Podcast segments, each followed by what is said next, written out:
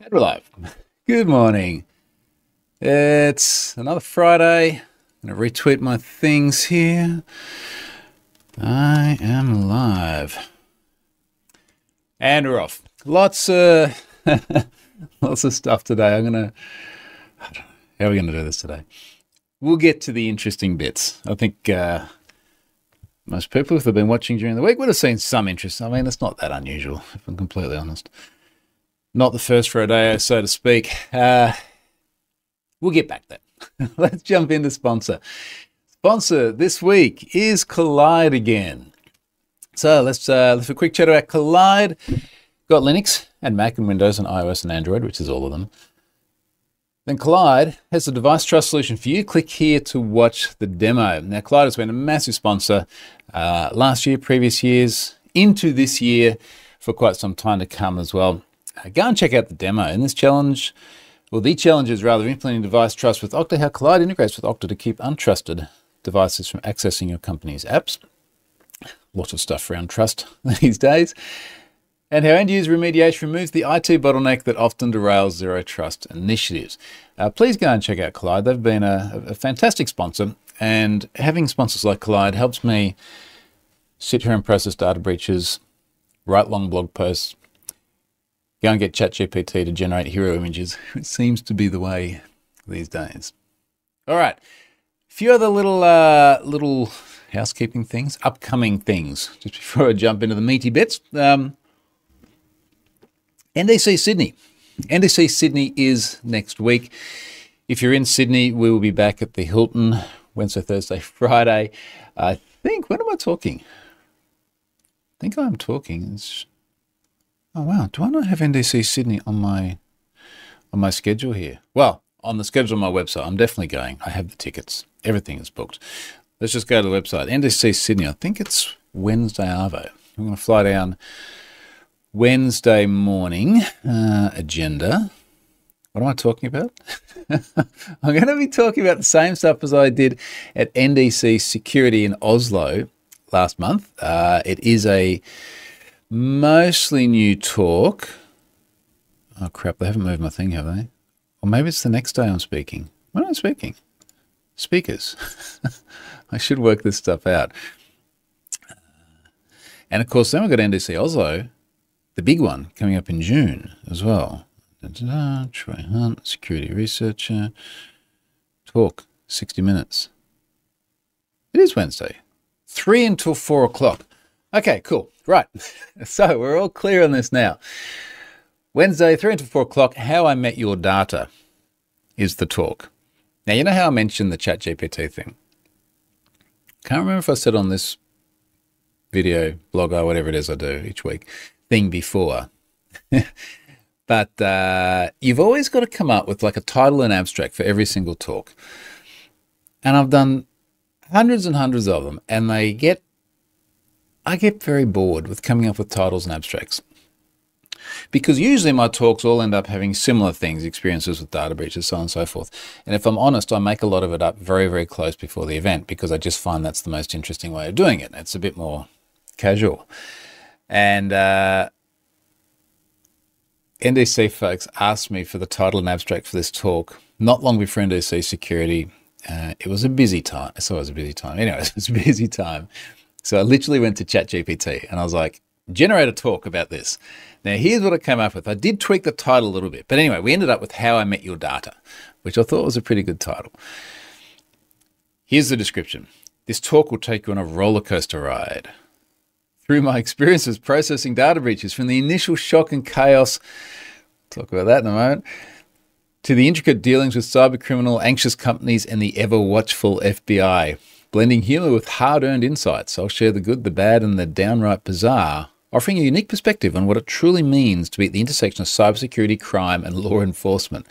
Prepare for a session filled with unexpected lessons, quirky anecdotes, and practical wisdom for navigating the murky waters of digital security. How's that? That's a great generated talk title. Abstract, I love this. Nick 007 is from a pub in London, having a stone and wood, which is an Aussie beer. There you go. Paul, snowy northern England. Oh, it's different here. Every day at the moment, we've been 31 degrees. Actually, it's only getting to 27 today. What is wrong with this? It's a bit overcast today. It's been raining too much. I'm acutely conscious of the rain because I've been playing tennis every single day, sometimes twice a day, and we keep dodging the rain. Very northern England rain, but warm. Eddie, always nice to see stream. Uh, let's love from Kenya. Awesome. I have been to Kenya once, long time ago. Only time I've ever been to Africa. I need to go back. And morning to Ben as well. Now, just on this NDC Sydney thing, this is going to be the same talk I did in Oslo. Leading up to this talk, I was convinced I was going to get in trouble. there are multiple things in there. I was like, this is, there's going to be a complaint. There will be a complaint. Not a reasonable complaint. I don't think most of the complaints I've had about talks are reasonable, but someone will be upset because of the nature of some of the data breaches I talk about. And a lot of this is just like picking the most interesting data breaches and some of the anecdotes and feedbacks and things from those. Uh, now, I didn't get any negative feedback. In fact, got really, really positive feedback. At the NDC events, we get rating cards. And I guess not everyone in the audience puts a card in, but let's say half the audience puts a card in.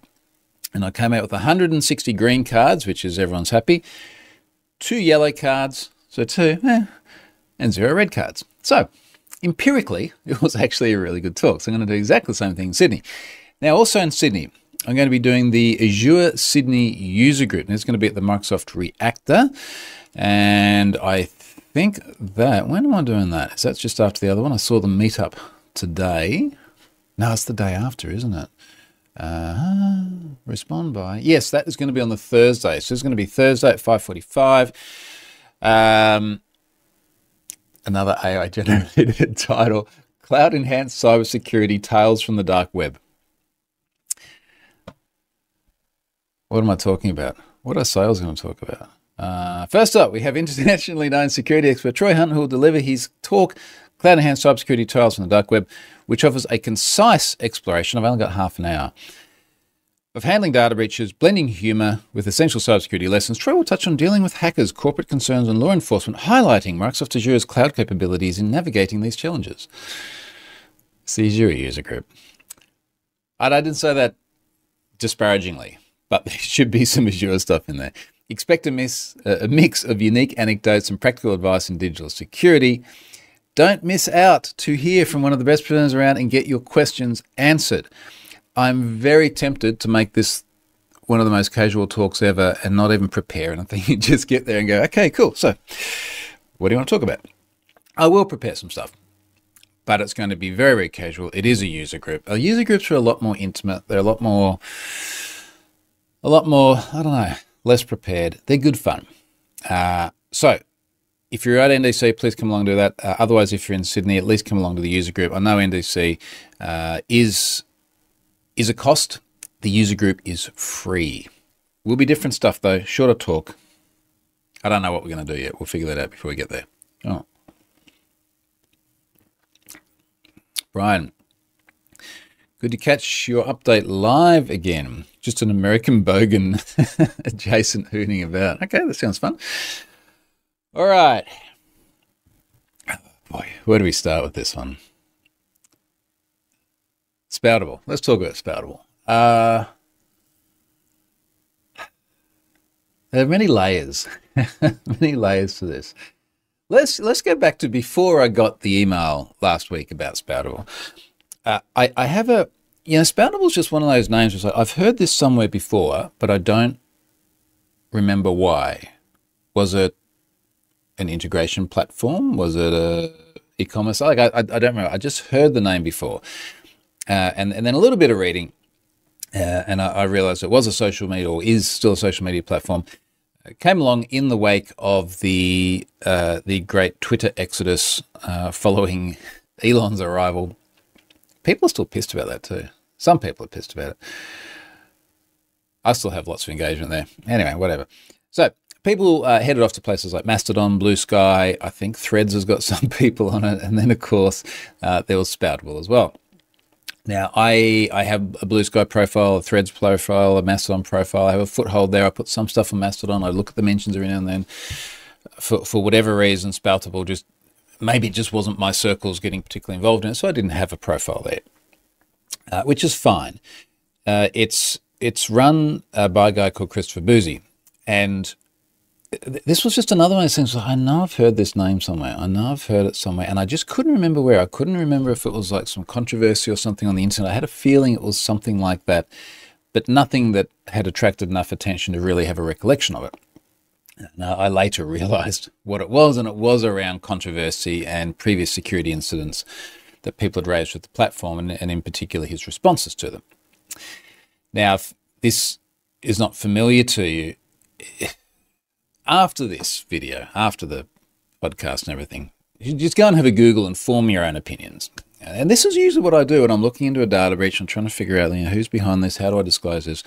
I just do Googling and I read the things I find on the social platforms from the masses, and you and you quickly form your own opinion. Paul's here from the Sunshine Coast. Is it sunny on the Sunshine Coast today, or is it like here? Because at the moment it's still raining outside my window. Zedar, glad to catch you live. Been loving all your activity on Twitter. Still there, still tweeting, Xing, whatever. Uh, gaming with Quay. Quay. Hi, Troy. Love your stream. Quick question. How old were you when you started learning how to code? Um, my LinkedIn, uh, LinkedIn, my Wikipedia profile has a guess at my birth year.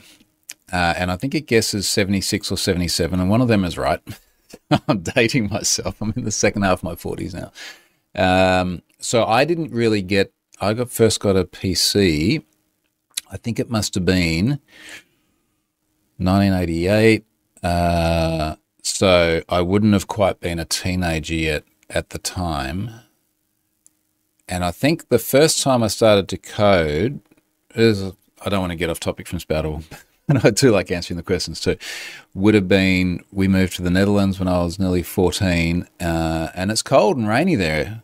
And I spent a lot of time sitting inside, and I started doing basic when I was, let's say, when I was about 14.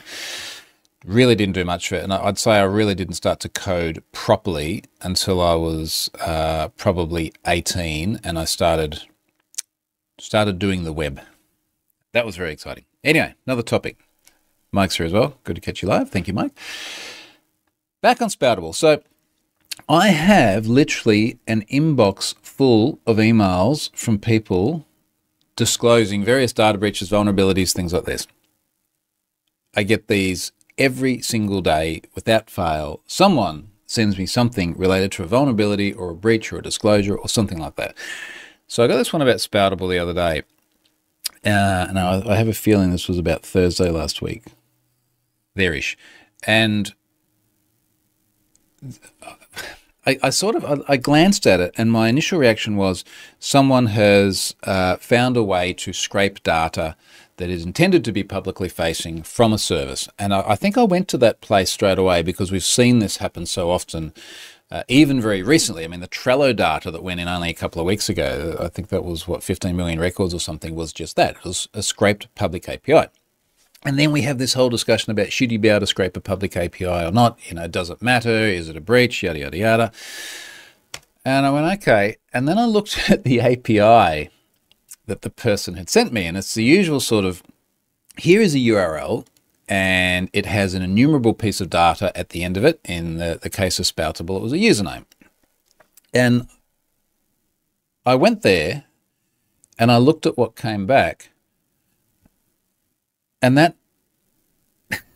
I don't know where to begin on this because I've honestly I've never seen this. Be- I've seen a lot of data breaches. I have seen literally thousands of data breaches. I mean, I've put 700 plus into Have I Been Pwned, and a lot of the ones I've looked at have not gone in there because they're too small or they're not real or various other reasons. Thousands of data breaches. I don't think I've ever seen an API that returns as much data that shouldn't be returned as the Spoutible one. And I, I started reading through it, and I was like, "This can't like this. This can't be right. Uh, this must not be what it actually looks like." And then I'd go and validate it, and I was like, "Holy shit! This is what it looks like." Brian says uh, it's a pity Elon had to rename Twitter after one of his kids. I still don't get that. Anyway, back on Spoutible. So what I tend to do when I'm trying to do any data breach validation or vulnerability validation. Is, in fact, this ended up being two things. It ended up being a vulnerability disclosure and a data breach disclosure because the person that sent me the email about the vulnerability also sent 207,000 records that they'd scraped, which had a lot of information on. So it was a bit of the double whammy here. Know, I can't change what's in the breach, but in order to do the verification, I can go and set up an account on the service and with my own account, so that I'm not violating anyone else's privacy unnecessarily, I can go through and I can validate whether this is correct or not. So I create an account. I'm still on Spoutible. My username is Troy Hunt. That bit is meant to be public. Now, every single one of these social media platforms has some sort of a construct of a user profile, often seen in a web page. Uh, the web page is often calling APIs asynchronously. The API is often taking the username of the user and it will return it either to authenticated or unauthenticated users. Either way, it's returning a bunch of profile data. And if you go and you have a look at all the network requests in your browser for Twitter, LinkedIn, Facebook, any of the other things, you'll see exactly the same stuff. So that the question is not whether you should be able to enumerate an API and pass in usernames and get data back. The question, at least in this context, is more about what data should you get back. Now, I started with the easy stuff. And incidentally, I titled this blog post How Spoutible's Leaky API Spurted Out a Deluge of Personal Data. 100% accurate. okay, it was a leaky API. I think, let's define spurted. So, because there has been some criticism of the title of the blog post, only from one person, as far as I know. But uh, let's let's come back to that. Define spurted. Uh, let's do the safe for work versions of this. Uh, he cut his finger and blood spurted over the sliced potatoes, gush out in a sudden and forceful stream. Well, if, if you make 207,000 requests, it does kind of spurt. Move with a sudden burst of speed. Well, it's definitely not that. More definitions. What does spurted up? Oh, let's just stop there. Deluge of personal data. And look, I mean, I know these words, right? But I just find sometimes when people say that title is sensationalist, uh, a deluge, a severe flood. How much data do you have to have before it's a deluge? Is 207,000 records a day? Ah, no, that doesn't matter. Everyone gets the idea. Uh, the personal data bit, no debating that. And come back to that more. Uh, Paul's overcast and showery. Was that the Sunshine? Yeah, Sunshine Coast. Yeah, that's a shame. Uh, the MV Juniors in Brazil. Ali says it's a torrent. Could have been a torrent. The only thing is, torrent then becomes ambiguous with like peer to peer torrenting, so I didn't want to use that word. Mike says a deluge would be enough data to drown in it. Brian says over 640,000. That's a very round binary based number, isn't it? Anyway, so the API comes back, has an error code of zero, a status of 200. Why do you need a status of 200 literally as a JSON attribute when that's in the response code of the. Anyway. an ID, a username, a first name and a last name, doesn't. It's not immediately clear to me whether that should always be returned because it. One of the things for us to understand with all these breaches is what information did the person creating the account reasonably expect to be disclosed? Now, there are cases where you don't want your real name disclosed. You want your pseudonym or you want your username or something like that. Not entirely sure here. I certainly can't criticize them for that the About section. So the About that appears on my profile, that's returned the API, no problems whatsoever. And then we get down to the bits where it all starts to go wrong. And the way I wrote this blog post, because I like to try and make the blog post as entertaining to, to read as possible amongst all the serious stuff, is I said it was a little bit like hearing one of those stories and then you see something and you're like, oh, wow. And then you get further and so, oh, wow. And you get further and so, oh. So the next thing was called the first, oh, wow there are four fields here which should not have been returned publicly, but are not that abnormal to other scraping incidents. The email address. So we've seen lots of incidents, such as Trello, where being able to pass a, uh, a, an enumerable value, and in the Trello case, you could pass an email address to an API. It would come back and give you all the other data, hence disclosing the API link to the identities. Now, that's, that shouldn't happen. That's still a bad thing. Trello shouldn't do that, but you know we've discussed that already. The user's IP address. Now, this is the IP address of their machine that they signed up from. I know that because when I set up my profile and then I looked at the information disclosed, it was my outbound IP. That is personal, uh, personally identifiable as well. Uh, yes, you could have multiple people in your house, but there's a reasonable, a reasonable high level of confidence that you can identify a person in a household based on the IP combined with other attributes as well. Now, one of the reasons why this is a little bit sensitive is it starts to tie together your traffic and your movements over multiple services.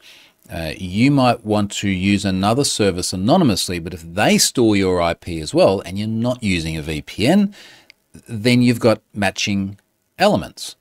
So, IP address, particularly if you have enough data, it was only last week we are talking about the shady service that started with Leak that had a massive volume of data. You can start to piece people's movements together across different services, even if they've done everything else to remain anonymous on that service. It is not by strict definition, sensitive personal information. That's when we get to everything from health to religious affiliations, uh, you know, credit cards, and things like that. But it is personal. Phone. If you added your phone, which was optional, I put mine in there in order to test this, that was disclosed as well, and your gender. Now, again, look, gender, for, for me, it it doesn't matter. There's no surprises there. But for other people, that's information that very often they do want to keep private. Um, sexuality is another one of those uh, sensitive personal information fields, and gender is obviously closely related to that. Information that seem to have no good reason to be returned publicly. And then as we go down here, we've got screen grabs of where I put in my email address, my phone number, my gender, and there's absolutely nothing in here that sets an expectation to me that it would be available to other people. You know how there's a bunch of social media profiles, even Twitter. Keep calling it Twitter. you go in there and you can put your birthday in and then you can choose. Do you want to make it public? Do you just want to make the year public? Like you control the privacy of your account. There was no indication whatsoever here that this was meant to be public. Now, keeping in mind at this point in time, I'm trying to figure out was this deliberate or not? You know, is this a deliberate coding thing or is this a mistake? Uh, Brian Hobbs says Bill Gates backs him up on 640k. 640k, Bill Gates obviously being the reference to nobody will ever need more than 640k of memory. Uh, Mike says PII isn't always one thing like social security number. It can be a combination of multiple attributes that be assembled to piece it together. Brian keeps his pronouns encrypted. Doesn't that only work though if you show them to other people? Anyway, let's move on. Now the the one that that really started to make me scratch my head was there's a field in the JSON called password and it has a bcrypt hash in it. Now, this is the one where when I saw it, I was like, I have seen cases in the past where people have hashed data attributes for strange reasons, reasons that weren't immediately evident to me. You know, why would you hash that? So when I saw this, I was like, this is not going to actually be the like, you'd never return someone's actual password in a response like why would you ever do that? And then i took the bcrypt hash and i went over to a bcrypt hash verifier and i'm going to talk after this more about just understanding hashes in general because th- this is where part of the fud has come out after the breach disclosure. And i checked my spoutible password which was spoutible all lowercase because they let you have that. They don't anymore. We'll come back to that as well. And it matched. So the plain text spoutible was the input that created the hash that was returned by the API. In other words, if we had have picked all 207,000 hashes and had a all lowercase plain text password of spoutible and tested each one of those hashes, some of them will be spoutible. We'll come back to it. So it was the actual user's password returned as a bcrypt hash to randos browsing the API. that is. I put a tangential story in here, and it's a true story. And I'm going to embellish on it a little bit more now because it was one of my favorite stories to tell during my 14, eventually very painful years at Pfizer. Now, I started working at Pfizer in 2001, and I didn't know who Pfizer was when I started then. Uh, and most of you probably didn't know who Pfizer was until COVID and vaccines and things like this. And I always used to say, yeah, Pfizer, like we make Viagra. like this is, I'm just there, yeah, making Viagra. Pfizer also made Lipitor, is the world's largest selling drug. Zoloft, very well known antidepressant. Uh, it's it was, I think, the sixth largest company in the world when I started working there. But it's their brands that are very well known as compared to the actual company itself. Uh, and eventually, there by the end of it, I looked after our application architecture for all of Asia Pacific. So every time we build applications, I'd have some input on that. And it could be anything from a Viagra marketing website through to a clinical trials application to, to manage the, the testing of products uh, uh, during the trials procedure process through to adverse event reporting. Uh, I I won't make Viagra jokes. I took one of your products and I had a rash. That's an adverse event. It has to be reported and logged so that they can hopefully have less people getting rashes. Now, they had this massive outsourcing drive during the time I was there because developers, people like me until I did the architecty thing, were expensive and they were a cost, and we should get rid of that and we should push it out to the cheapest possible markets uh, and pretty much everything that we did in the Asia Pac region, including a lot of stuff in Australia, went to India, China, or the Philippines. And on one occasion, I remember it so clearly, this uh, this low cost vendor in China had built an iOS app, and every time I got these apps, I did take some pleasure in pulling them apart. Plus, it was my job as well. it wasn't like wasn't like let's just go and screw with yeah, cheap developers. Uh, we actually had to go and review these things, make sure they're okay.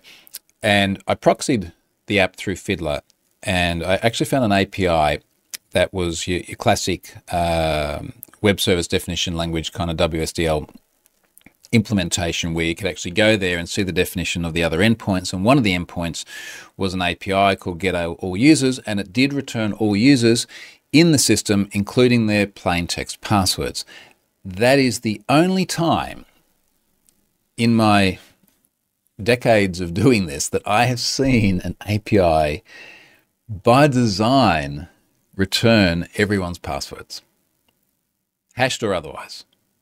That's the only time. So this is like pretty much unprecedented. Oh.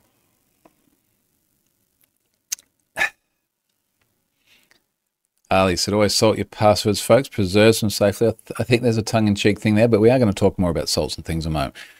Now, one of the, the problems in this whole password ecosystem, a- along with encryption versus hashing versus bcrypt versus salt versus all this other stuff, is how strong are the passwords? Now, there's a whole other discussion I've had so many times before about uh, the insanity of arbitrary password complexity criteria, why we need to follow NIST's advice and look for passwords from previous breach corpuses. There's pwned passwords out there. I think we're doing about 8.5 billion requests a month at the moment, checking passwords from systems like Spoutible, who could use this for free, it's there, such that when someone creates a password, it checks pwned passwords to see if it's been in a previous data breach, and then regardless of how many uppercases and lower cases and things it's got, a bad password is one that's been seen before. Regardless, the only criteria here was that it had to have six characters. So not only could you have spoutible all our cases of password, but you could have ABC123. That significantly weakened the situation. And again, we'll talk more about that in a moment. But what if you had two factor? Because if you have two factor and someone guesses your password, you're okay. in the JSON, there were three fields that started with 2FA. One of them says 2FA secret. And again, I'm looking at this going, No, no, you, you can't. Surely, no. Is it that? One of them says 2FA enabled at, and there's a date stamp there. And one of them says 2FA backup code, and it's another bcrypt hash. So the obvious first step was to see if the 2FA secret was genuinely the 2FA secret used to generate the OTP, the one-time password, the little six-digit thing that goes around and around and around. Now, this 2FA secret is needed on the client device that has the Authenticator app such that it can generate the code and then you get the code and it's submitted to the website and the website also generates what the code should be based on that secret at that particular point in time and if they match you're good to go second factor passes. I give my 2fa secret to stefan our part-time have i been pwned code monkey and he generates the correct six digit code so he's got the secret. That is the actual secret used to generate the code. So if someone guessed your password, it didn't matter that you had 2FA if they had access to the secret. I've just never seen it before. And then it got even worse. I don't know if it's even worse because by now you're just totally hosed anyway. Um, the 2FA backup code is exactly what it sounds like. Because you know how when you turn 2FA on, on any web application, and it's like, look, you've turned it on, uh, just in case you lose your your secret, which which usually looks like, uh, you know, you've installed Google Authenticator. This was before they could sync it and back it up. You got another phone, you no longer have your authenticator code. If you have your backup code, your backup code can bypass that 2FA. Now, when I set 2FA up, I screen capped the backup code. It was a six digit number. So a six digit number is very weak. There are 1 million of them. That's it. Normally, your backup codes, I'm going to have a look at my backup codes. I'm not going to read it out for the other services, but I, uh, I always keep my backup codes in my password manager where they're safe. Uh, let's just search for backup. Uh, I'll pick yeah, so I'm picking, and I'm not even going to name the platforms, but this one's got one, uh, uh, looks like about 12 uh, alphanumeric characters, so massively different character space to just 1 million of them. That's another one over here. This one has got one, two, three, four, five, six, seven, eight pairs of four alphanumeric characters. So what's that? That's 32 characters uh, with, it looks like it's not case sensitive. So you've got uh, 36 different, uh, you can do the maths, it's a big number. So that's what a backup code normally looks like. A backup code shouldn't be six digits at any time. If it is six digits and you bcrypt it, it's not going to do anything for you. And the reason it's not going to do anything for you is because you can make 1 million guesses at a bcrypt hash very, very quickly. In fact, I want to see how quickly. So I tweeted. I tweeted out my bcrypt value of the six-digit backup code, and I said, I have a little challenge for you all. Below is the bcrypt hash for six-digit number. Who can work out that number and how long did it take? Now, the tweet I embedded had the right code, took them 2 minutes and 59 seconds. Other people did it faster. It, of course, it would depend on how you're enumerating through the number. So if you're just doing it literally from zero through to 999,999, uh, then my number, which was uh, 570,075, would be just over halfway through that process. Um, question of how your hash cracking software of choice, of course, most people are using Hashcat. Question of how it goes through that potential character range.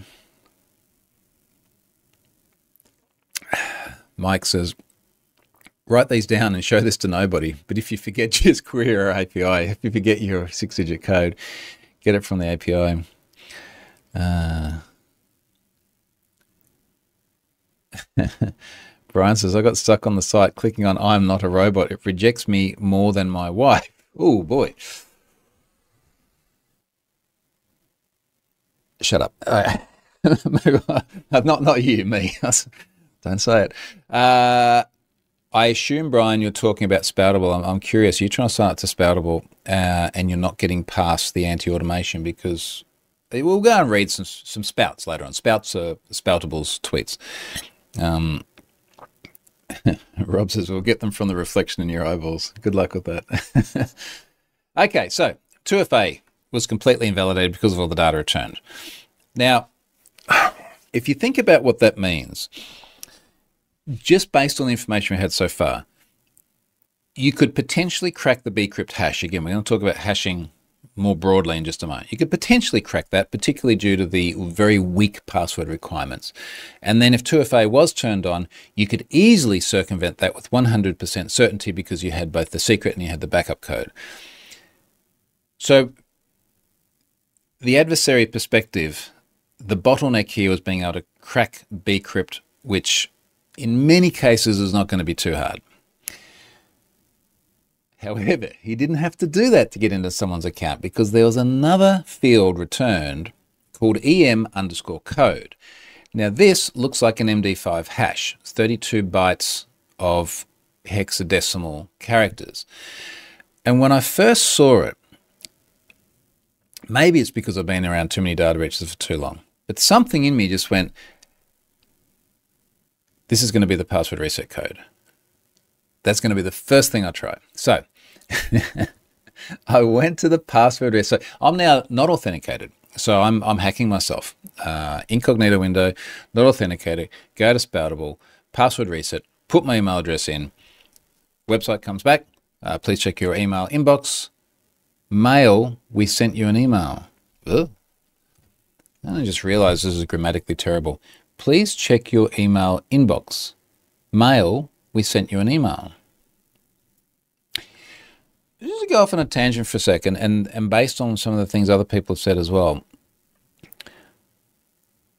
I have seen speculation about this being a little bit similar to the situation with Pfizer, where development gets outsourced to a low cost, probably non native English market. Now, that's not necessarily a bad thing, but anecdotally, anecdotally, that does seem to introduce some things you, you tend not to see when you pay a bit more money locally. Anecdotally. What's the rest of say? Uh, we have sent you an email to reset your password. Please follow the instructions in the email to reset your password. Okay, a bit double up, but yeah, all right, that's not too bad. Um, and then under that is an OK button. And then under that, it says, remembered your password, log in. So just in case you did the reset, but somewhere between doing the reset and then reading down to here, you remembered it. You can, anyway. So password reset email comes. Uh, and it's just as you expect, you know, password reset. Uh, here is a link to reset my password. And then the URL is, yeah, spoutible.com. And there's an EM code in a query string parameter, and it is exactly the code from the database. And you click on the link, and you go to the website and you set a new password. And then this is what the password criteria said. To update your password, enter a new one below. Your password must be at least six characters. Use uppercase and lowercase letters, numbers, special characters, for example, but then there's no enforcement of that. Well, there wasn't before. So, every single user of the system had immediate account takeover potential because the password reset token was in the email, or rather was in the, the public API. That is nuts. So forget about cracking bcrypt. Like none of that was necessary because you already had the reset code. I did this on my own account. I did not do it on another account. It would have been an epic demonstration. And I'm going to talk about why some people do this in a moment, but I did not do this. Wasn't necessary anyway but that and the thing is is that once I did reset my password, I didn't get any notification to my email. So I theoretically, and again I didn't do this, but theoretically I could have gone through and just started changing everyone's password to whatever I wanted it to be, and they would not have been notified. The first they would have known about it is they wouldn't have been able to log in. Now they could have done a password reset, and I could have just reset it again, right? This is what the attacker could do. Not only did they not get notified about it, and, and if, if you're sort of wondering, like, what do I mean? Go and change your password on any major social media platform, uh, most e-commerce platforms I can think of, pretty much anywhere, and you'll get an email saying, "Hey, you've just changed your password." And the reason they do that is for precisely this sort of situation, where what if an attacker gains the ability to reset your password? So, for example, maybe they got your old shitty password to begin with, they logged onto your account and then they changed it to another one. We're going to send an email to the legitimate account holder just so they know. There's also nowhere in Spoutible where you can see the active sessions. So you can't see that I'm currently logged on from all these places. You also can't log them out, and changing your password doesn't log them out. So if someone had taken over someone's Spoutible account using the code, then the victim wouldn't be notified about it, couldn't see that it had happened, and couldn't stop it from happening. So, what does that leave you with in terms of a platform operator? Like, how do you recover from that before we talk about the other things? Several things. Invalidate all the codes, and they did that. You also have to invalidate all the sessions. You have to log out every single session. You also have to change every single password because 207,000 of them have been disclosed that you know of. It's just 207,000 got sent to me, and I did send them the data as well, so they know exactly which of the accounts are in the 207,000. But that doesn't mean that all of these other places where the password was returned publicly, someone hasn't saved that password or logged in with that reset code. You, you, you have to wipe all of those passwords, and then you have to wipe all of the 2FA secrets as well. So everyone that's set up 2FA, you have to get rid of all of that and redo all of the 2FA because you can't use those secrets anymore because they're public. And then the really, the really crazy thing, like I'm wondering, how was this found in the first place? And then it turns out that the way it's found is that there's a pods feature, which appears to be uh, like live stream stuff. I guess a little bit like this, just audios as best I understand it. And when you go there and you see someone's profile and you click on the profile and it shows a little modal pops up with their profile details. In order to populate that modal, makes an API call, and that's the API it calls. And not only that, but when you load a list of pods and it shows the people that are currently broadcasting pods, that list doesn't just include a list of the pods, but there is an entity there, which is the user. And for that user, all of that data is included again the email address, the phone number, the bcrypt hash, the 2FA stuff, the EM code to reset the password. So just by using the website as it's intended to be used, people browsing around were being sent all of this personal data of other people. Now, you only see it if you look at the dev tools, but what it meant is that thousands, tens of thousands, hundreds of thousands, I don't even know how many people received the data of other people and it sat there on their machines. Their names, their genders, their email addresses, bcrypt hashes, all of that. So, so, you know, when I say deluge and spurted, I think that's pretty reasonable. And the really crazy thing is, is that they have no way of knowing just how many people received all of that data of other people and actually saw it and possibly did something with it because if you just use the website to browse around and look at people's profiles, and that behavior is indistinguishable from someone just literally saving saving their PCAPs and looking at the data later on, you know? And, that, and that's what's kind of so wild about it. Uh, let me look at the comments here. Ali says might be the same team in China that did the the offshore. I don't know. Could be. Could be. Uh, Brian created a help class for an app with a header, and two weeks later, that was 11 overloads. 11. Uh, okay. Ali says the good thing is if someone steals your account, you can just steal it back. uh, it's a little bit, uh, a little bit back and forth, isn't it? Um, Marek says, I assume this magic reset key is perpetual. No, it's not perpetual. So it changes on each reset. And then that's just exposed in the API again. So it's persistent in that it is generated and it remains there until you do a password reset with it and then it rotates it. Now, I I wonder if that was done in order to avoid the risk of someone retaining an email with the password reset link, which is if you retain an email with the password reset and the password reset link is perpetual, then it is effectively saving a password in your email.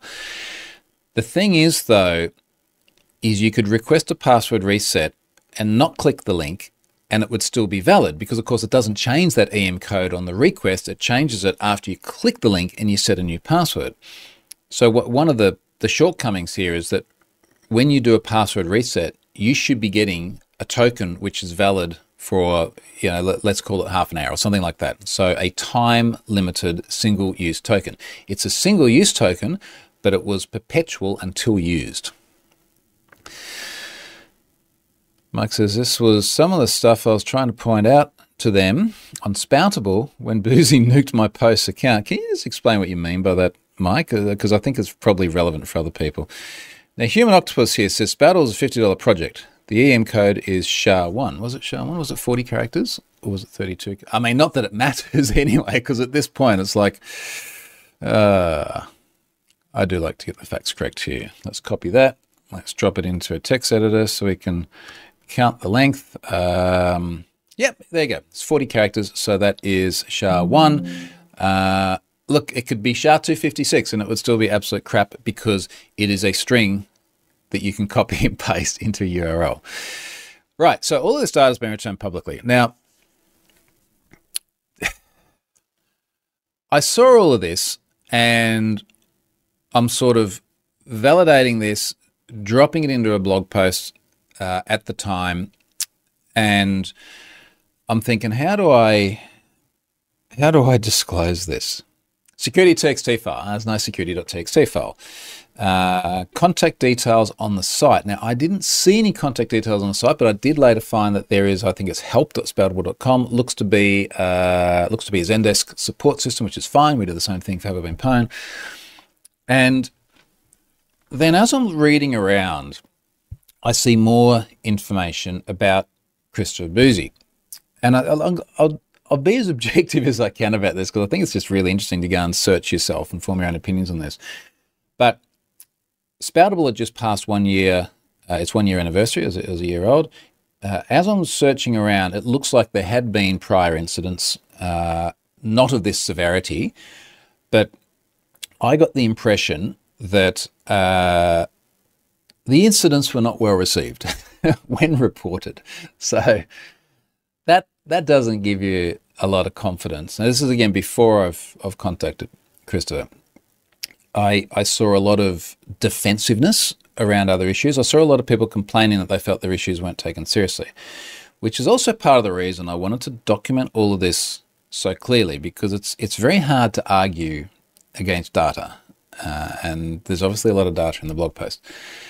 So eventually, I uh, I found, uh, ironically, he, he's quite active on Twitter. So I reached out to him on Twitter. Um, I reached him via email because it was easy to find his email, and I want to make it really clear. Despite the what I'd sort of seen publicly before that, uh, he was great. Uh, uh Christopher was really good in that I got a very very quick response from him I didn't expect it to be that quick. I'd gone out for some drinks with friends. I was just getting all of these messages. So I managed to get him all of the information very, very quickly. I got a disclosure timeline in here. This was uh, 3.30, uh, I think it was my Sunday, yeah, Sunday Arvo. So 3.30 Sunday Arvo, initial outreach. I'm over having some beers, relaxing. Um, I got a response from them just under two hours later. Uh, I gave them all of the details about an hour later. Uh, and then about an hour after that, the whole thing was fixed. So we went three hours and 18 minutes maximum, four hours and 18 minutes maximum, from me reaching out to having the API fixed. Now that's fantastic. And they deserve all the credit in the world for responding so quickly.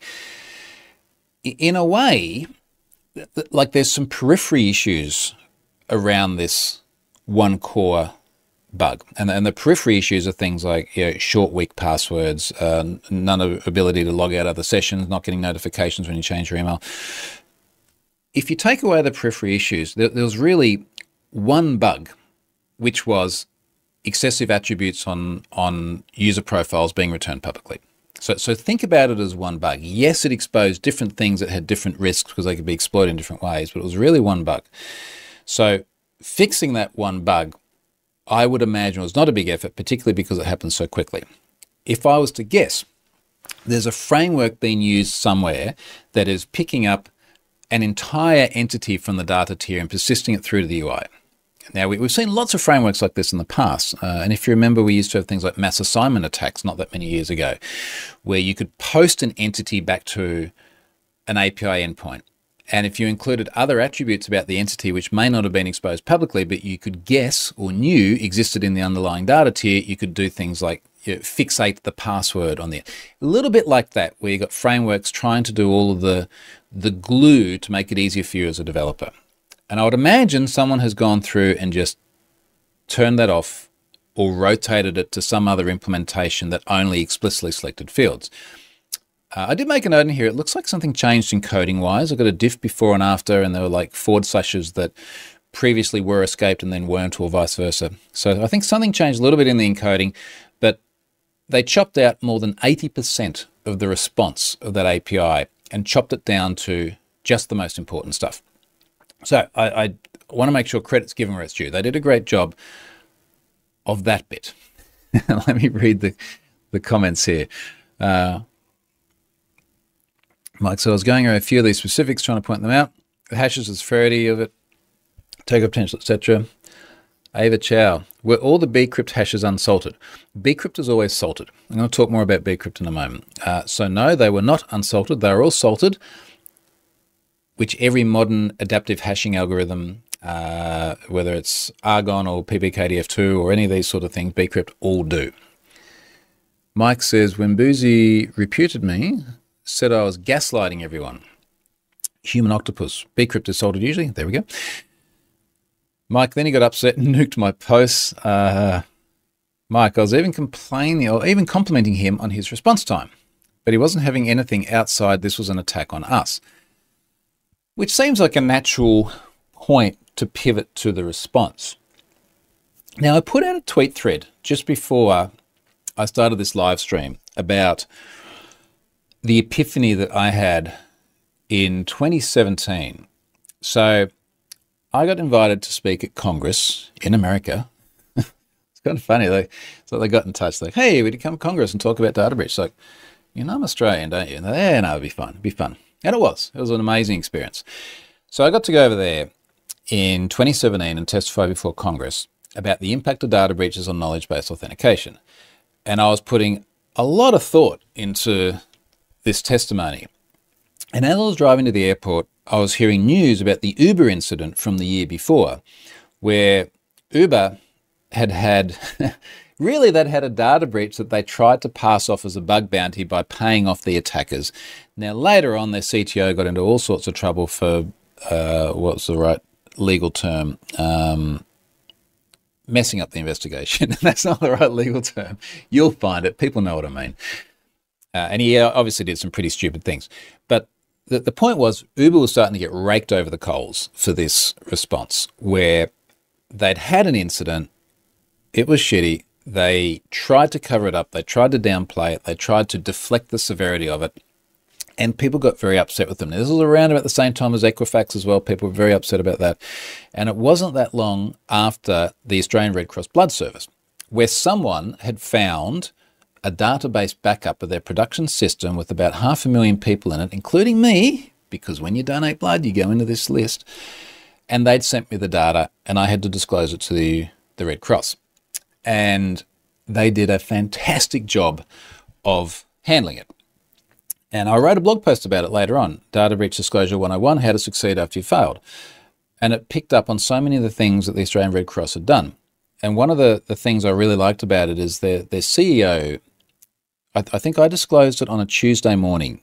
And by Friday afternoon, uh, not only had they obviously closed the vulnerability, uh, reached out to everyone via emails and SMS, the CEO was out there doing press releases, uh, doing a doing a conference, a press conference, communicating with the press, and she felt terrible. She took full responsibility. In fact, it, it's, it's been in that blog post. But part of the video was, we take full responsibility for this. We are sorry. We've let you down. And I didn't put it in the thread, but I should have. I feel it's a little bit like, for those of you that have kids, you know, when you when your kids do something wrong, they've screwed something up. You know, now maybe they didn't mean to, but they've screwed it up. You go, mate, look, just at least say you're sorry. You know, I want to know that you feel bad for what you did and you apologize for it and you won't do it again. It feels like talking to your children in terms of how to handle a data breach. But this is what gives people confidence in the sincerity and the authenticity of the organization. Uh, now, in that blog post, I also talk about a lot of stuff around transparency, uh, about owning the problems, about not trying to play stuff down, and a whole bunch of other things that really just feel like common sense. Now, we don't always see this happen, and I don't think this is the case in the Spoutible situation, but where I've seen it not happen, particularly with big organizations, I can think of a, one incident in particular I can't name, but a very close friend of mine worked in this organization and was in there during the discussions about how to disclose this, and the disclosure took very long, and we were having some pretty candid chats a very, very close friend. I said, mate, what's going on? He's like, just a table full of lawyers all trying to figure out how to spin it. So very often lawyers will get involved and they'll say, you know, look, we can't, for example, acknowledge responsibility because when we get hit with class actions and everything later on, it's just going to make things so much worse because we've acknowledged fault. I'm quite sure that's not the case here. I don't think it's an organisation of that size, and I don't think it's lawyers sitting the narrative. I think it's Christopher. So let's look at the disclosure notice through that lens. This morning, we were alerted by Troy Hunt, a respected figure in the cybersecurity. I don't know if he still believes that now, but regardless, in the cybersecurity industry about a vulnerability within our systems that was uh, in our system that was inadvertently introduced in a recent update. An unnamed individual exploited the vulnerability to scrape limited personal data from our from our users and then someone contacted Mr. Hunt. Sounds like my father, but he means me. Importantly, this vulnerability did not involve direct access to our databases. Now,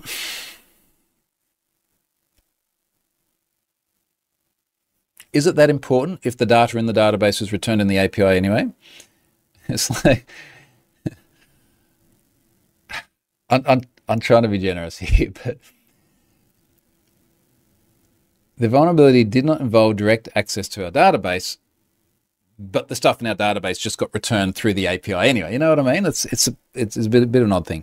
Immediately upon receiving this alert from Mr. Hunt, we mobilized our team to patch the vulnerability and thoroughly audited our platform to safeguard against any future exposure.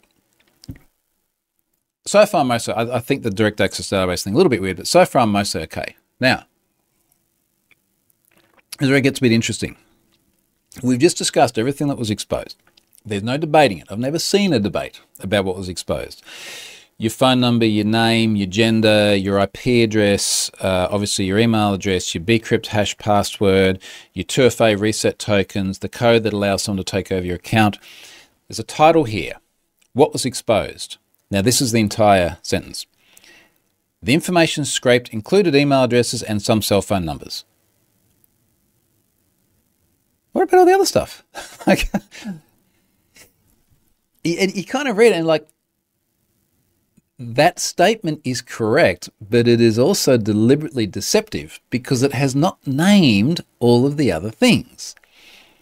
Not only has it not named them, but you know, around the cell phone numbers, surely the way to explain this in the spirit of transparency is your cell phone number was only exposed if you had added it to our system because a lot of people wouldn't have added it and it wouldn't be a problem for them.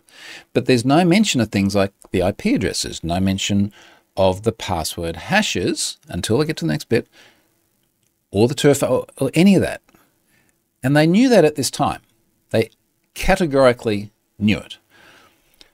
What was not exposed? Decrypted passwords and direct messages were not disclosed. Now, I've got two big problems with that.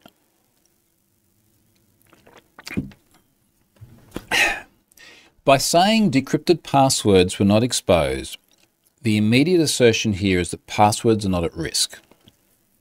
Now that's fundamentally wrong because bcrypt can be cracked.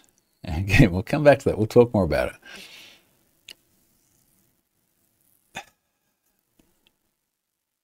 What was not exposed? Decrypted passwords. The, uh, the other issue, of course, is that they're, they're, hashed. They can't be decrypted. They can be cracked. There's a little bit of semantic argument. Uh, direct messages were not disclosed. I mean, the, like the color of your underwear was also not disclosed. But you know, to, to sort of put in here what was not disclosed is, just kind of a weird thing. What's not said here is that because the reset tokens were exposed, anyone could have logged into anyone's account and read their direct messages. Now, they weren't returned in the API, sure. But it feels like it, it just it feels deceptive to read. That was my initial assumption when I read it. Now, I didn't say that in the blog post. I didn't need to say it because you've got all of this data that's actually been exposed, that's clearly documented next to a disclosure statement. People figure it out. We're taking this matter extremely seriously. We have implemented additional security measures to prevent further incidents and we will notify the appropriate authorities, including the FBI. What you can do for added security, recommend changing your password and reset two factor. This is one of the things that I think was very poorly handled. We recommend changing your password and reset two factor. This should have been done automatically, and it's shitty, and everyone suffers because of it. But you know that all of the passwords bcrypt hash passwords have been exposed. You know that many of them may be cracked, particularly with weak password rules. And you also know that the two factor secrets have been exposed, which entirely invalidates the second factor. That has to be rotated. And then it says, especially if your password is used across multiple sites. I mean, ironically, like, don't reuse your passwords, but it was the exposure on Spoutible that puts the other sites at risk if you do reuse your passwords. We recommend staying vigilant and monitoring your Spoutible account for any usual activity. Now, how do you monitor your Spoutible account other than to look and see if there's weird shit posted on your behalf? You can't look at the logins, for example. You can't invalidate the sessions. That makes it very hard. Uh, and then they had a he had a pod session about this. Uh, I think some people here listen to the this this now might have been on. If you were and you have comments about what was on there, let me know. I haven't listened to it. Now, in, in defense of Christopher, he does say, as the CEO of Spoutible, I accept full responsibility for this incident. That bit's good. Since our inception, we have faced an unparalleled unparalleled barrage of attacks aimed at undermining our community. Well, first of all, I guarantee you it's not unparalleled. you know, go and, go and ask Elon how many attacks they get against their platform. I don't think Spoutible is exactly the target of nation states trying to influence journalists, accounts, or things like that. Like, it's, it's, it's not unparalleled. It might feel like it for you, but go and ask the other guys. It's, it's, it's bad times for them. Yet, in the spirit of our community that fortifies us against these assaults, the timing of this incident coinciding with our anniversary is stark around the hurdles we face. However, let this moment not weaken us, but instead solidify our resolve. We stand united, more determined than ever, to uphold our commitment to providing a secure and inclusive platform for every voice that seeks refuge, for every story that demands to be heard. Spoutible will remain a bastion of safety and solidarity. We will persist unwavering in our dedication to champion the voices of the marginalised. Together, we will rise above this challenge and emerge stronger, forging ahead and renewed with renewed purpose and unbreakable unity. Why is there so much more information about that than there is about what actually happened? I don't disagree with any of that. That is a, a unifying vision from the leader. No problems at all with that. But if you're going to take time to put content in a disclosure notice, make it disclose what actually happened. Because all this is done by leaving the vacuum of information from the leadership is allowed other people, myself and other people who've then read this and seen what's happened, to fill in the narrative. Which is why when you look at the conversations that have happened on Twitter and on Spoutible itself, there's either a lot of pissed off people or a lot of people with a little investor badge next to them being very defensive. uh, which is kind of wild. I'm just looking at his um, his spoutible profile here, and it just feels very much defense. I'm going to read the Spoutible profile in a moment. Let's have a look at the comments over here. Um, so Ali says, social media company with integrity problems couldn't remain solvent. I mean, people would argue that Elon has integrity problems, but know, here we are. Mike says, it's not direct access, it's indirect because they did give it to you without asking. Uh, what else is interesting here? Eddie likes the fact that the colour of your underwear wasn't disclosed. It's good.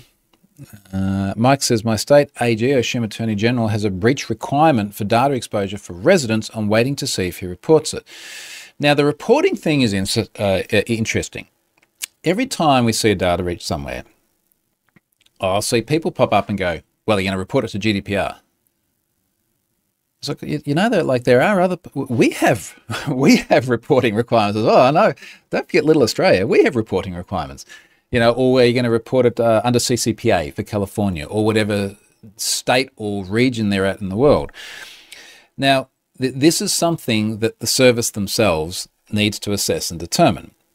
I am curious to know if this was reported at all, and if so, under which jurisdictions. And I'm also curious for people who are in here that may be within the scope of GDPR, if you've prompted them to do that or if you've had any discussion. If I was to speculate and looking at previous incidents where non EU companies that are small, and I, I would assume that's about all small, where they've had data breaches, upset people within the jurisdiction of GDPR have really not been able to get much traction. Uh, and in fact, I've got multiple incidents where people have said, look, I tried to re- report this to my local regulator. Uh, and here's the response that came back, which is effectively like, look, these folks just aren't in Europe. It's too hard. So I, I don't know. Um, it'd be interesting to see where it's actually been reported to. Marek says, for better or worse, small organisations and projects are often driven by people with big personalities who often take their projects very personally. Now, I did put this in here as well, and this is where I, I, I feel super sympathetic to Christopher because inevitably this is this is probably something that he's well evidently it's something he's very passionate about when you read his writing. Uh, he's built this to to try as far as I can tell to try and make a difference, to have an alternative, to give people a voice, and all of these objectives are, are admirable and good. And in his mind, someone has come along and pissed in his cornflakes, right? Like someone has come along to try and mess with the guy. Now, unfortunately, this is also the reality of having anything online. Have I Been Pwned's the target of attacks all the time? Uh, everything that is online is the target of attacks all the time. Like th- this is the nature of being online. Uh, it, it, it happens. It's not necessarily personal. I do think in this case, if you have a look at, again, just read back through the last year of tweets and spouts and things like that, that there obviously is a big group of people who are a bit pissed at Spoutible. Uh, now, maybe this person was within that, that group and who knows, but it doesn't change the fact that there was a serious vulnerability that needed to be disclosed and people needed to be notified. Erica says he's not going to report it. He doesn't think he's done anything wrong he thinks this was against him. Well, I'm not, I don't know if I totally agree with you, Erica, because he, he does say, I accept full responsibility for this incident.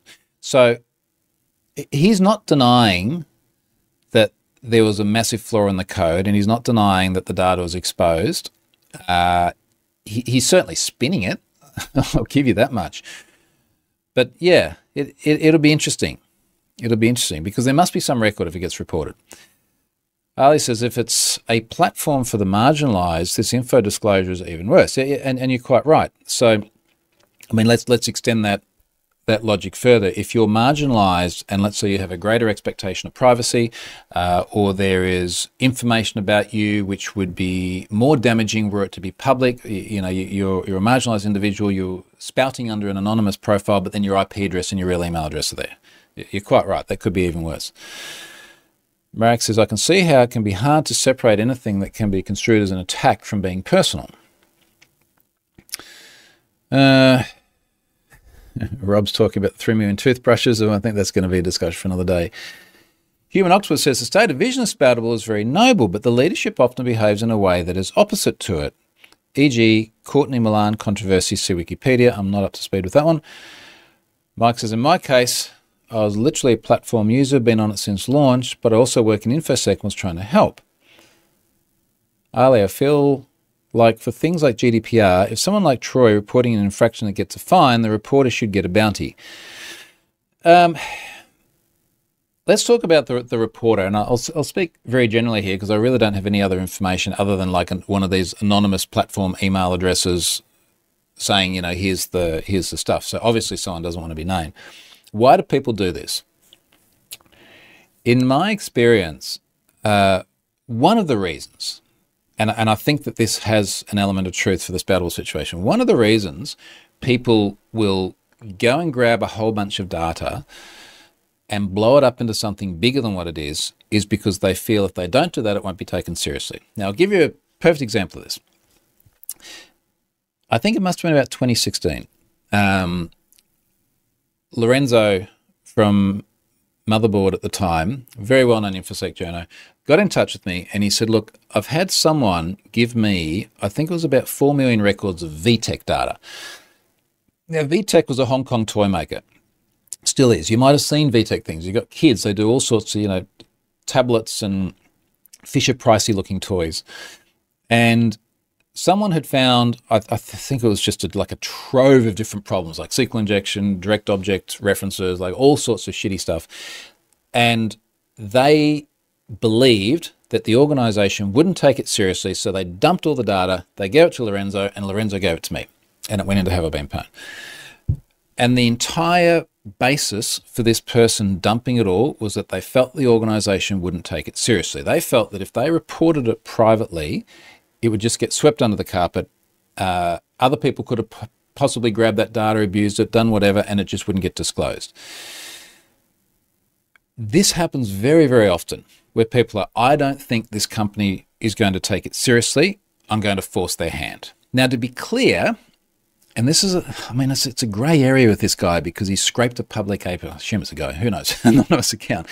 They scraped a publicly available API. It's a little bit different when it's like SQL injection, where you have found a vulnerability that you're exploiting, as opposed to I just requested public APIs and the data was turned to me. Uh, yeah, I'm not a lawyer. I'm not going to sort of say what whether or not it's a criminal act or not. But for many people, they do well and truly step into that criminal space in order to make the point. And they try to do so anonymously, and very often that's just the way they stay.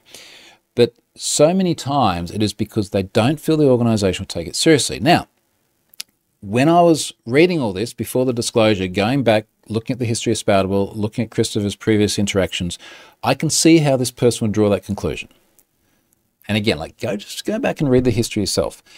So I believe a large part of why they have approached this the way they did was to force the organization to have to deal with it. Because you can imagine if they just got in touch and said, hey, you're returning too much of this data, you can imagine it being fixed and them never saying anything. Which I don't think is the right thing to do because they've returned these decrypted passwords and 2FA secrets and reset codes and they have no idea of knowing how abused it was. I can see why. I'm not condoning it, but I can see the path they took to get there.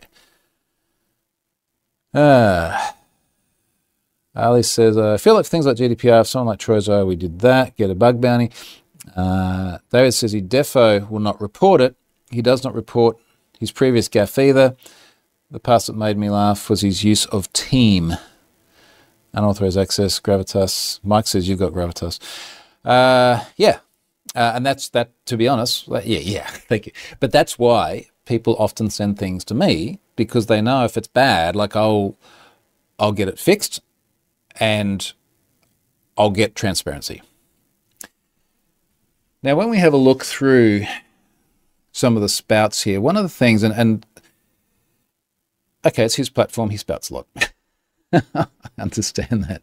But what's quite interesting is uh, somewhere in here, it looks like they have forced new password criteria, which is good. And I think I mentioned this earlier on. Now, the, the password criteria is is not great in that it's very much your traditional arbitrary password complexity criteria stuff. Uh, but I think if we look at it from the perspective of it is an acknowledgement that something had to change with the, the password strength, that's good. But it also makes you realize you've just said over here what was not exposed to encrypted passwords. There's no mention in the disclosure about passwords being at risk, yet you've now strengthened the password criteria. Uh, and were they forcing resets? Let me just have a read through. Someone quoted, or rather sent me a tweet where they got a massive screen grab and they've highlighted a whole bunch of the things that Christopher said here. Um, uh, yeah, and Christopher makes a point here. He says a person doesn't need to scrape 200,000 plus accounts to reveal a vulnerability. They could have easily contacted us or Troy outline the security flaw. So to suggest that scraping the Twitter, uh, scraping of the data and giving it to Troy wasn't malicious is mega delusion. Is that mega like Trump mega? Am I missing something here? Anywho, um, th- but this is really the point I just spoke about, where based on the handling of previous incidents and based on the communication of the organisation, I can see this person validly assuming that by doing this, it wouldn't have been taken seriously. If the person just found the data, they wouldn't have given it to Troy exact details of the vulnerability, or that they would they would have they wouldn't have given Troy exact details of vulnerability. Moreover, they would have contacted us first instead of Troy. Yes, it was an attack, and they want it to be public. Um, let's do the bcrypt thing. So Christopher's said here, contrary to what is being said on other platforms, bcrypt hash passwords are very secure as long as you use a strong password. Now he's right. We're going to come back to that. Keep saying that, don't I? So no, an attacker can't decrypt any password at will and enter your account. Well, they don't need to because they've got the reset code, even if they have the hashed version of your password. And then he's got like a time to crack graph. Now, I fucking hate these time to crack graphs. Sorry, Christopher. And the reason why is because they make massive, massive assumptions about passwords. Now, I'll give you an idea of what's in here. Uh, it says uh, time to crack bcrypt passwords. Now, also, bcrypt is an adaptive hashing algorithm. You can determine the work factor that's applied to the bcrypt hash. It's an exponentially increasing work factor. So if you have a work factor of 10, which is what they have, and you go to 11, it's going to take twice as long to calculate, therefore crack the hash. Nowhere here does it actually talk about the work factor because that's the sort of nuances that get lost when you end up with these massive graphs. Number of characters, six numbers only, cracked instantly. But if you have six number, upper, and lower, it's going to be cracked in 22 hours. 22 hours on the dot. So many variables here. You know, what sort of hardware are you using? What sort of GPU? Is it only one GPU? More importantly, what sort of word list are you using? What sort of uh, uh, uh, calculation approach are you using to the hashes? Are you working through ranges? Are you just doing like everything alphanumeric, uppercase, lowercase, no matter how bizarre it is? Or do you have a word list of feasible passwords that people either commonly use or would likely use against Spoutible? And I would bet you, if you had a word list that had just a dozen variations of the word Spoutible, Spoutible or lowercase, Spoutible with a capital S, Spoutible 1, Spoutible 1 exclamation mark. You would crack many of the passwords. I'm just going to say many, which means more than one. but you crack a bunch of them because that's the sort of thing people do.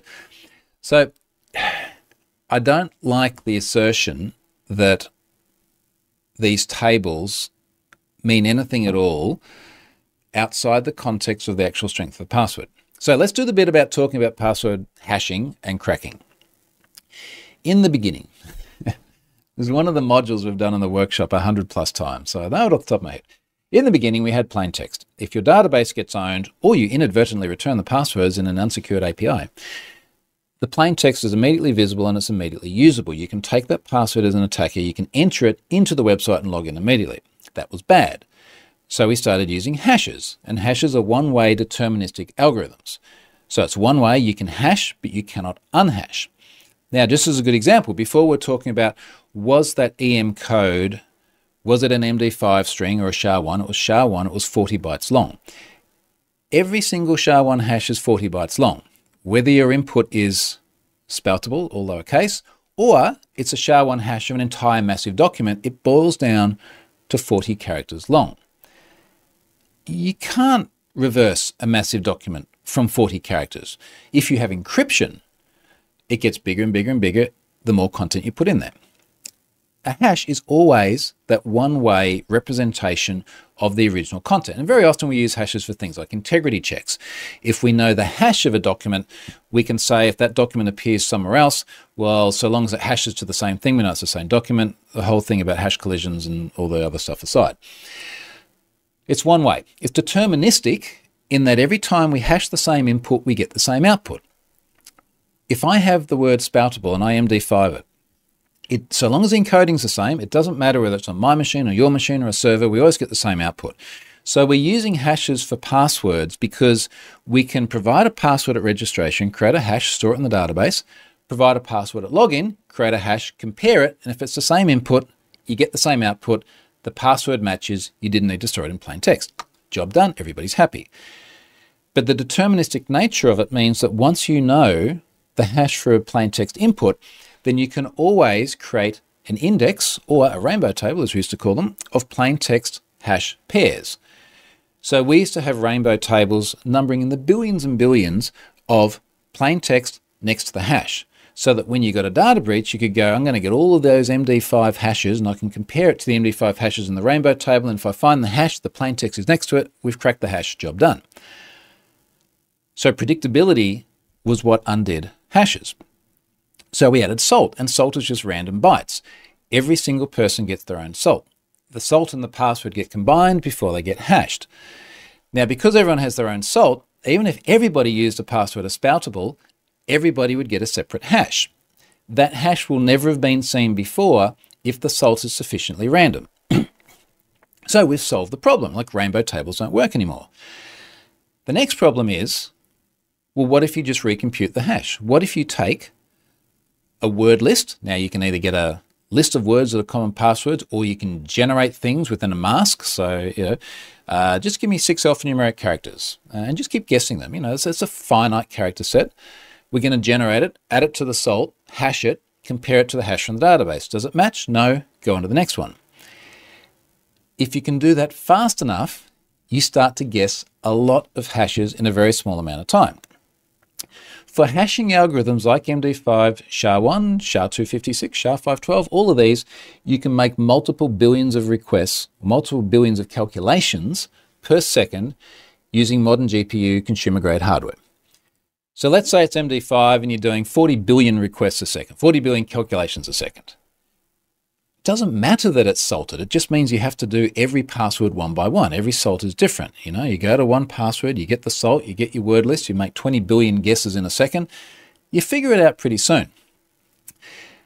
Now that was problematic. So we said the issue here is that we're calculating hashes too fast.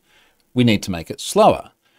So we need to hash and hash and hash and hash again, or make it iterative, or create a work factor that forces the processor to work harder. And this is why we have the likes of bcrypt. And bcrypt is an adaptive hashing algorithm that runs slow, tens of thousands of times slower than MD5 or the SHA variants. So if we can run tens of thousands of times slower, we can slow the progress of the attacker by tens of thousands of times. Not stop it, but slow it. And, and this is the key difference. It doesn't stop cracking. It just slows it. What if you've got multiple GPUs and you line them all up together and you create some massive hash cracking rig and suddenly you're doing it in 12 parallel threads? Well, you get 12 times as fast. Maybe we should make the work factor higher. Well, you can do that, but then you've also got a system which every time someone registers, logs in, or changes their password, you need to create a hash.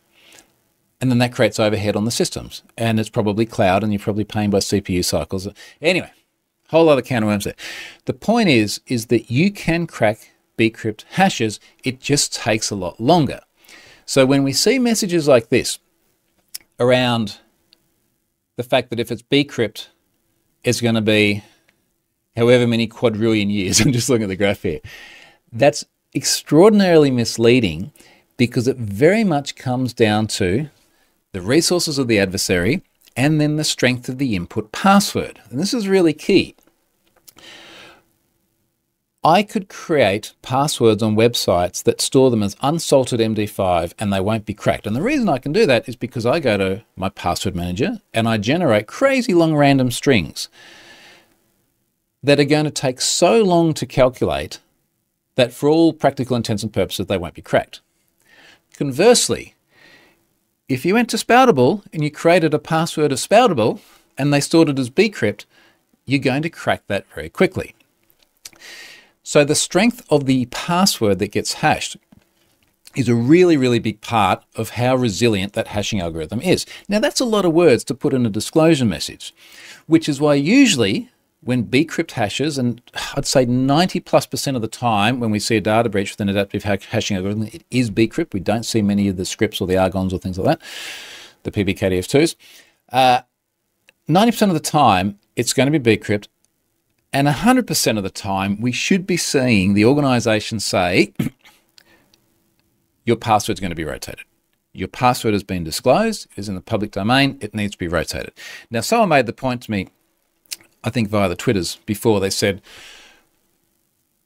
what I'd do is I would go and find uh, credential stuffing lists and I'd find the person's email address and I'd find passwords that they use and I'd use that to try and crack the password. I'm like, well, you already have the password anyway. You might as well just try credential stuff in the online service. You know, that's kind of cheating with the password cracking if you've got a really good idea of what that specific password is already. But regardless, the point is, is that you can't just go through and say, look, your hashes are resilient. Now, Scott's just joined in.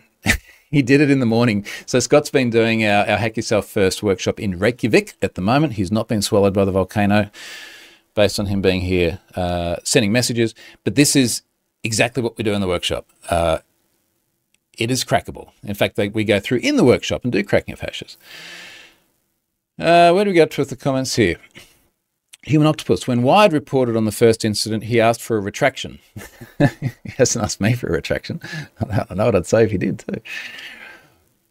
Mike, that's really nice. Spout Marek says perhaps it would help if cybersecurity reporting is enabled through a framework like the Australian Government Cybersecurity site, for example. Not perfect, but a good start. We don't really have an industry framework or standard for doing this. Um, but we do have a set of fairly well established industry expectations for how things are reported and documented and responded to. And it's when we deviate from that that we have situations like this. Rob says any quantum computers will be able to decrypt password hashes. Don't say decrypt, Rob. It's not decrypt, it's crack. Instantly and an infinite amount of time at the same time. Yeah, which is why we're starting to see a lot more chat about quantum resilient algorithms uh, for cryptography and for password hashing. But at the moment, that's not a problem. And when it does become a problem, it's going to become a problem for the big nation state heavy hitting stuff before it becomes a problem for the uh, small upstart social media platforms. Ben says, Yeah, I was looking at commercial app yesterday using MD5 for login passwords. Yay. Paul, can you not use a massive and unique per row salt to mitigate against a weak password? Well, it, it, doesn't really matter that the salt might be larger. The point is that the salt is unique, and if you add it to the password and then you hash it, you get the output. And if you can compare that and it matches, you've got the same problem. Uh, the, the, the, best mitigation to that, Dropbox did a really good write up, and Scott and I normally show this in the workshop. Uh, they did a really good write up after their 2012 incident, which then went public in 2016, where what they were doing is that they were they were actually SHA 12 or after the, the Dropbox data breach, unfortunately not before. They would SHA 512 the original password and they use SHA 512 because it's a high entropy hashing algorithm. It creates a very, very long output, really massively reduces the risk of um, hash collisions. They would then bcrypt that. Uh, and the reason they did that is bcrypt will only take input strings, tell me if I'm wrong, Scott, up to 72 characters. But by SHA-5 traveling at first, it was less than 72 characters. And then they would encrypt that, like proper encryption, not when we call hashing encryption, so that what you ended up now is a, a SHA-512 inside a bcrypt inside an encrypted parcel, for want of a better term. Uh, so you would have to, as an attacker, you would have to get the private key. So now we, there's a key management discussion, but Dropbox should be able to do that, all right? You'd have to be able to get the private key, and then you would have the bcrypt hashes within there, and you'd have to get through that as well. so that is that to me is is still the way I do it. Scott's got the link there. Thank you very much. Now, what else was in uh, Christopher's comments here? Um, have you been waiting a year for something to happen so you can bring up our adult content policy? Oh, don't worry about that. Uh, I'd suggest reading what Troy Hunt wrote again because decrypted, capital, passwords were not, capital, exposed. Yes, but it's still a problem. like, it is still a problem. I do have 207,000 bcrypt hashes. Just the hashes, not associated to anyone else, which is effectively the sort of stuff we'd put in plain passwords. We'd put plain text passwords in there. If anyone out there, listen to this, is a serious hash cracking guru who would like to see how many of the 207,000 bcrypt hashes not associated to any PII, how many of those could be cracked in a reasonable amount of time, drop me a direct message on Twitter. So, I, just I've been going for a long time on this, and I need to go and play tennis, and it's dried up. So I don't think I can really add any more to this. It's kind of wild that. It, again, it really at its heart, it was like one flaw, one problem that just persisted too much data from the data tier to the UI. This could have been explained in a much more, I guess, humble, transparent way without creating the amount of drama around it at the moment. Uh, and if you want to see what I mean, just just go to like spoutible.com, look at Cbouzy, C B O U Z Y. Uh, it is, yeah, it's just it's just a shame that it wasn't handled better uh, because they, they got off on such a good start, you know, by fixing that problem so quickly. Uh, and I just wish that the whole thing had been a lot more seamless. Just seeing if there's any other interesting discussion out here about this before we uh, wrap up. If anyone has any questions about this, drop them in the in the comments here on, on YouTube. If you've got questions later on, there will be a blog post uh, for every video I do every week. Feel free to drop the questions in there and I'll answer them, or on the, the post that's already up there about Spoutible. Um, yeah, look, just read and form your own opinions. Okay, folks, I'm going to wrap it up there. This has been a, a long weekly update. So thank you very much for joining. Uh, and I'll see you next week. And there'll be an all new data breach to talk about by then. See everyone.